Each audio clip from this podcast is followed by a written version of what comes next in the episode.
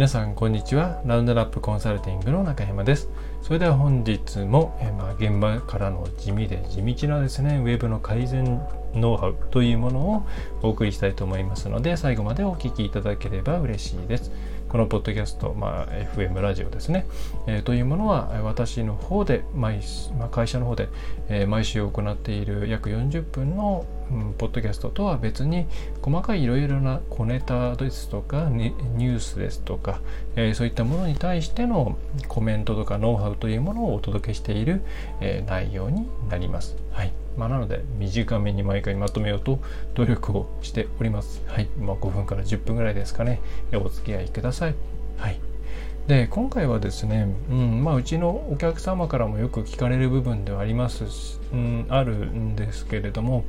えー、口コミというものに関して、えー、どういう返信をすればいいのかというところについて、まあ、面白い記事があったのでそれを紹介しながら、えー、経験上のポイントなんかをお伝えできればと思っております。で9月の3日がどうも口コミの日というものだったらしいんですね。はい、これを撮っているのがすでに9月の4日の23時近辺なので過ぎちゃっているんですけれどもね、えー、まあ、9月3日そうだそうです。はい、えー、で結構うんお客さんからも聞くんですけれども特にネガティブなレビューに関して返事を、えー、した方がいいのかそれとも触れない方がいいのかみたいに結構根本的なところから対応に悩まれてる方って多いなというふうに思うんですね。でその妥協点として、えー、なんだろう定型文みたいなものを毎回入れるようにしかしていなかったりあるいはその社内調整がどうしてもつかなくって、ね、余計なことを言ってしまったりうんあるいは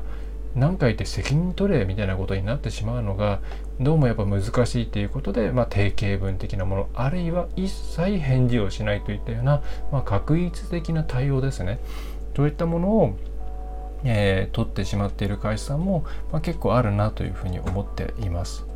で、えー、今回この記事が、えー、突破印刷のグループ会社ワンコンパスというところが運営している店舗と生活者をつなぐコミュニケーションプラットフォームローカルワンというところが、まあ、約会員5076人約じゃないですね。会員5076人を対象にインターネット上のアンケートということを行いましたと。でどういうアンケートかというと、えー、口コミを見た時にその口コミを、うん、返信されていない口コミを見た時と、まあ、何らかの返信をした時のその口コミの状態ですね。を見た時に、えー、なんだろう行きたいと思ったかそれとも行きたくないと思ったかっていう第三者の、まあ、目線で感じたことをこうアンケートとして、まあ、データ化していったという内容になります。はい、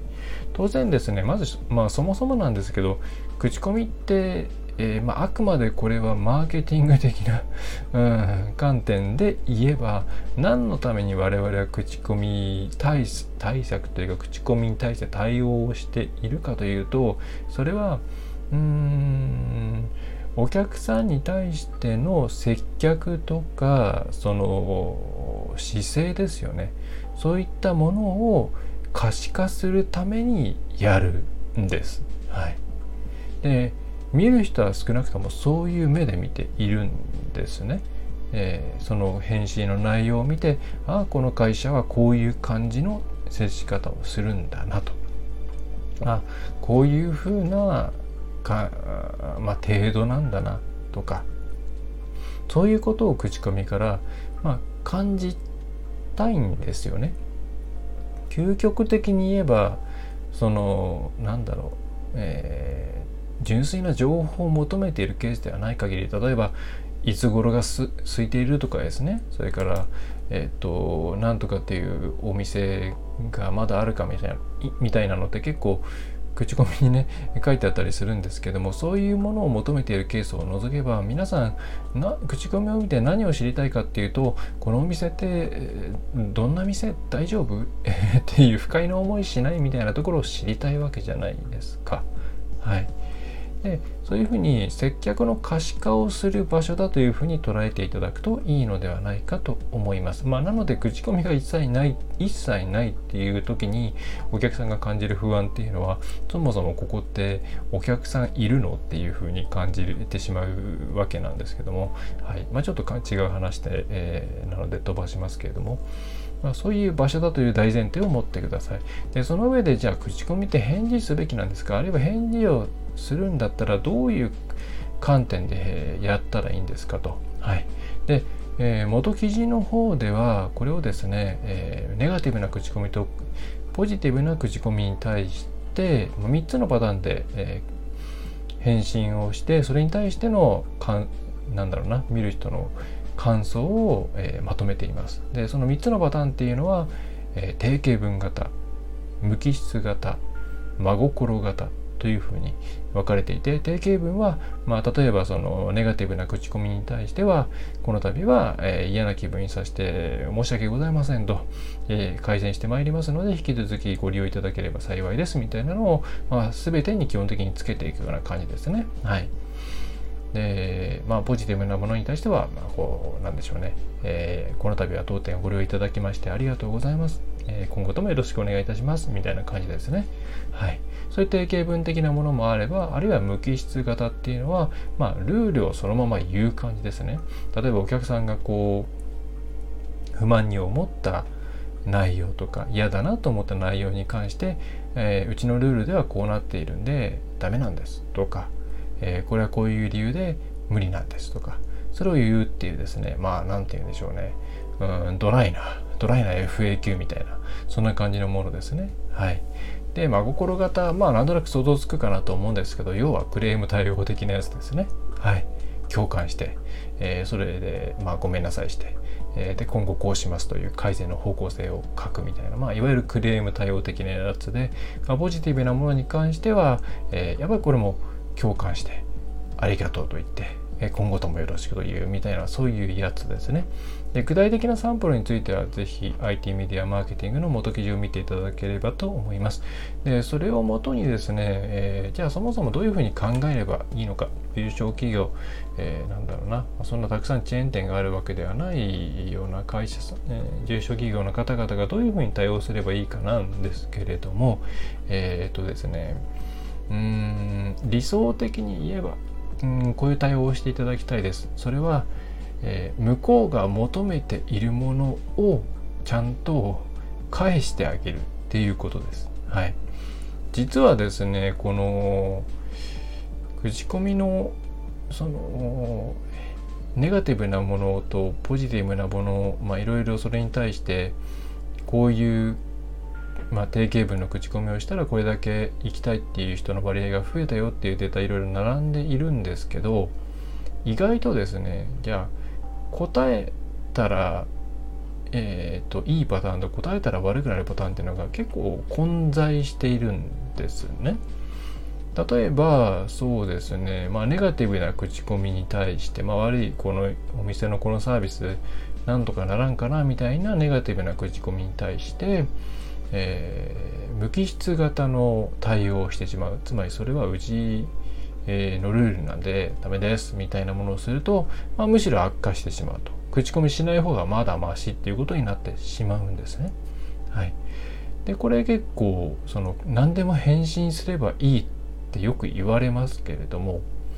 これだけそこだけ見ると、まあ、そういう返信の仕方はむしろマイナスっていうことになります。あるいは、まあ、あと、ポジティブな口コミですね。まあ、星5つつけてくれて、すごい喜んでくれたというものに対して、えー、定型文的な内容というんですかね、えー、高評価ありがとうございますみたいなものだけつけるとか、えー、すると、うん、ドドッとですね、評なんだろう、好感度下がるんですよね。はい。であとそこに対して定型文みたいな方ですよね。あのこの度ありがとうございますみたいなものであったとしても、まあ、ほぼ変わらない、まあ、むしろ割合で言うと、えー、ちょっと悪化しているんじゃないかっていう感じなんですよ。つまりポジティブなものに対して、えー、ちゃんと考えて返信をしないとむしろそれあのマイナスの効果が出ることもあるんですね。はい、っていうふうに意外とこの辺なんだろういろんなパターンがあるんですね。で、まあ、これ見ていて思ったのは、まあ、これ私の経験上もそうなんですけどもとにかく求めているものを返してあげるのが口コミを見た人に対しての好印象につながるんです。はい、まあそれは何なのかな。まあその口コミを見た人が求めているものっていうことかもしれません。まあ大体一致はするんですけどね。うん。なのでえっ、ー、とですねここってすごい難しいところなんですよ。そのこれあくまで口コミをもとにしてお客さんにうん、まあ、もっと来てもらうためのテクニックなんですよね正直。あのなんだろう。私としては何でもかんでもこういうあのその真心対応って書いたんですけどもいかにもクレーム対応みたいなですねことをしていくっていうのが必ずしもそれはサービスとしていいことなのか特にさあの従業員の方にヒアリングするとまあお客さんの方が結構ひどいパターンもあるじゃないですか。でそれを、えー、なんだろういやお客様がねの方が、まあ、神様ではないですけれどもまあ偉いっていうか来てもらわないと困るからこういうふうに書くよっていうのをうん僕これはねテクニックとしてちゃんと捉えておいた方がいいと思います。その本来そういうふうに接客すべきなんだっていうところを金貨玉状のようにしてしまうと結構スタッフの方が辛いような気がするんですよね。うん、今回もあくまでテクニックとして捉えていただければと思うんですけれども、えー、話戻すと、えー、求めているものを返してあげてください。例えばネガティブな口コミに対してお客さん何求めているかって言ったらまず素直に認めることなんですよ。えー、ごめんなさいと。えー、申し訳ないと。で、じゃ今後どうするんですかと。えー、ごめんなさいで謝って、それで、えー、あ、じゃあいいお店だなって思われるケースはやっぱりそんなに大きくなくって、多くなくって、えー、こういうことしますよとか、えそういうことが書いてあると、あ、まあ、じゃあ、えー、良くなってるんだろうなということで、えー、反応が良くなるわけですね。でそれに対していやうちはこういうルールだからっていうことをぶつけられると、えー、これね多分ロイヤリティが高い人はむしろそっちの方が上がるんでしょうけど、まあ初めて行くとかですね、今後行こうかなって考えてる人にとっては、なんか拒絶されるんじゃないかなということで悪化するんですね。はい。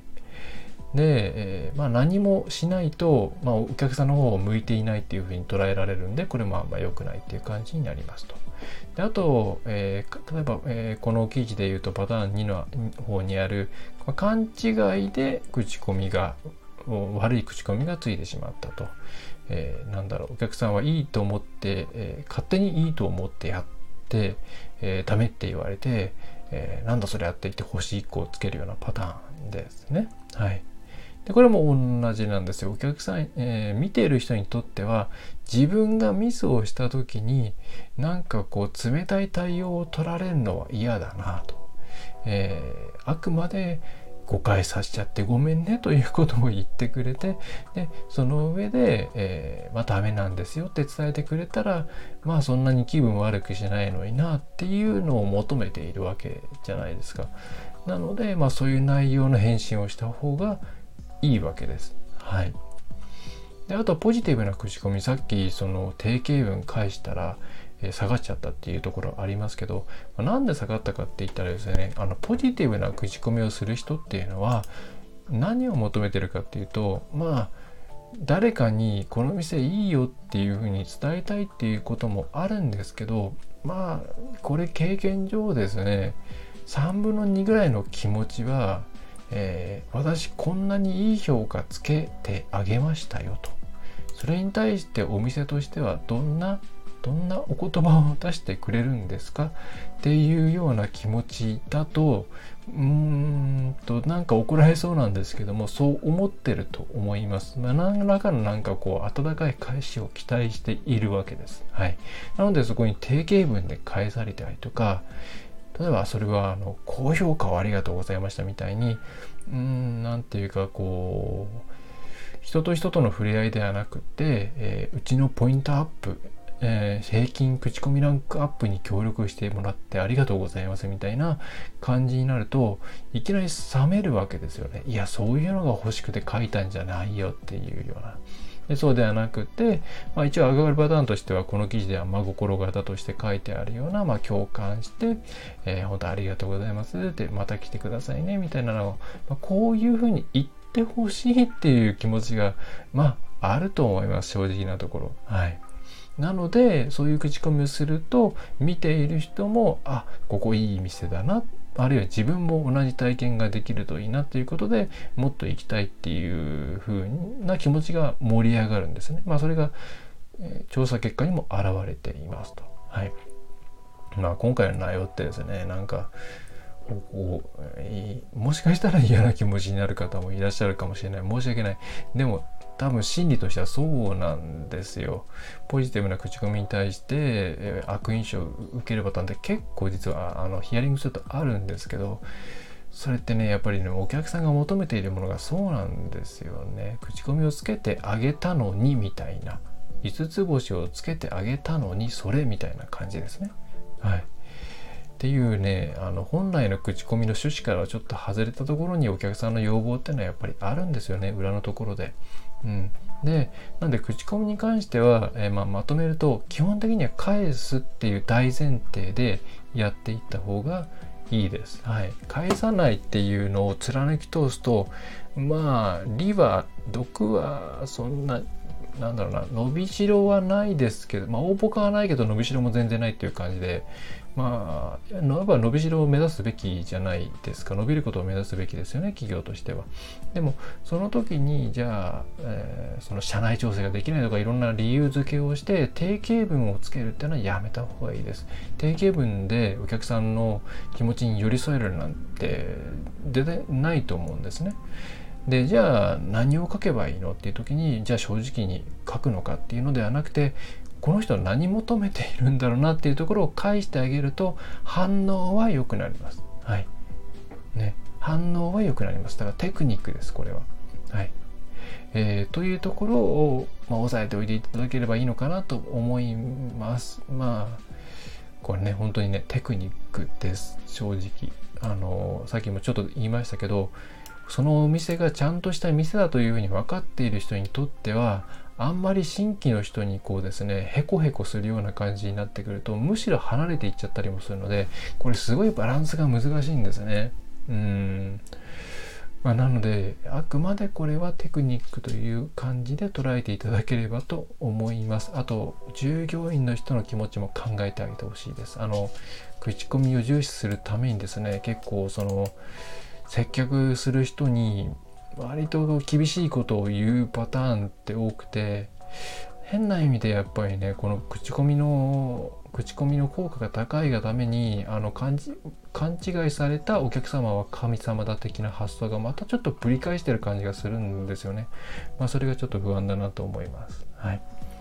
えー、ということで、まあ、ぜひこの記事もの実データですね、も見ていただければと思います。はい、ということで、口コミに関しては本当向き合っていただければと思いますし、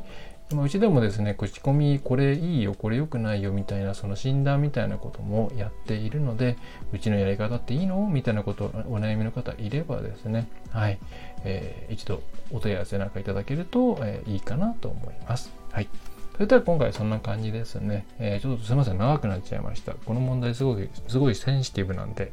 えー、いろいろ逃げ道じゃないんですけどね、注釈を入れながら話していたらこんな感じになっちゃいましたね。はい。えー、ということで今回は以上になります。えー、また、えー、ほぼ日で配信していきますので、ぜひとも登録とかフォローとかでしたっけ、えー、スタンド FM はそういう概念でしたっけ、えー、あとレターですね。なんか送っていただけると嬉しいなと思います。はい。それでは、えー、ちょっと長い時間でしたけれども、お付き合いいただいてありがとうございました。また次回もよろしくお願いいたします。えー、ラウンドラップウェブコンサルティングの中山がお送りいたしました。